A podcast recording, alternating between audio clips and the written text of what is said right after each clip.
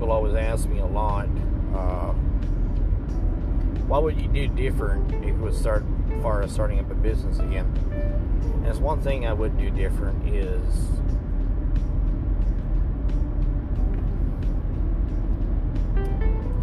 there's one thing I would do different is go work for someone else that is doing the same type of business that you want to be in. For example, I'm in the engine repair business is one of them.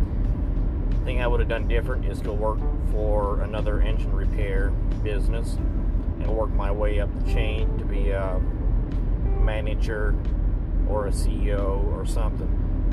And work for them for a couple years and get to get the feel of how to operate a business like that. Not every business is the same.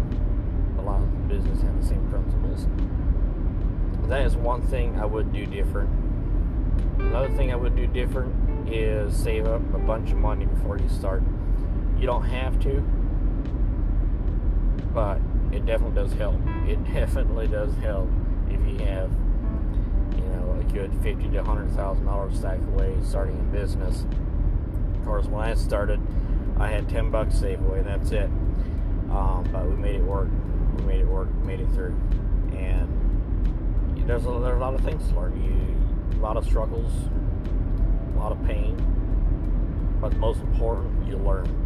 There's a lot of important information out there that you learn doing all this stuff on hand, where the book won't teach you this, school won't teach you this, where school won't teach you the right things you need to know. It won't teach you that, but it is. So those are two things I would do: save up a bunch of money and save up as much money as you can. Uh, and the other thing is go work for someone else that is working in the same industry as you're wanting to work in.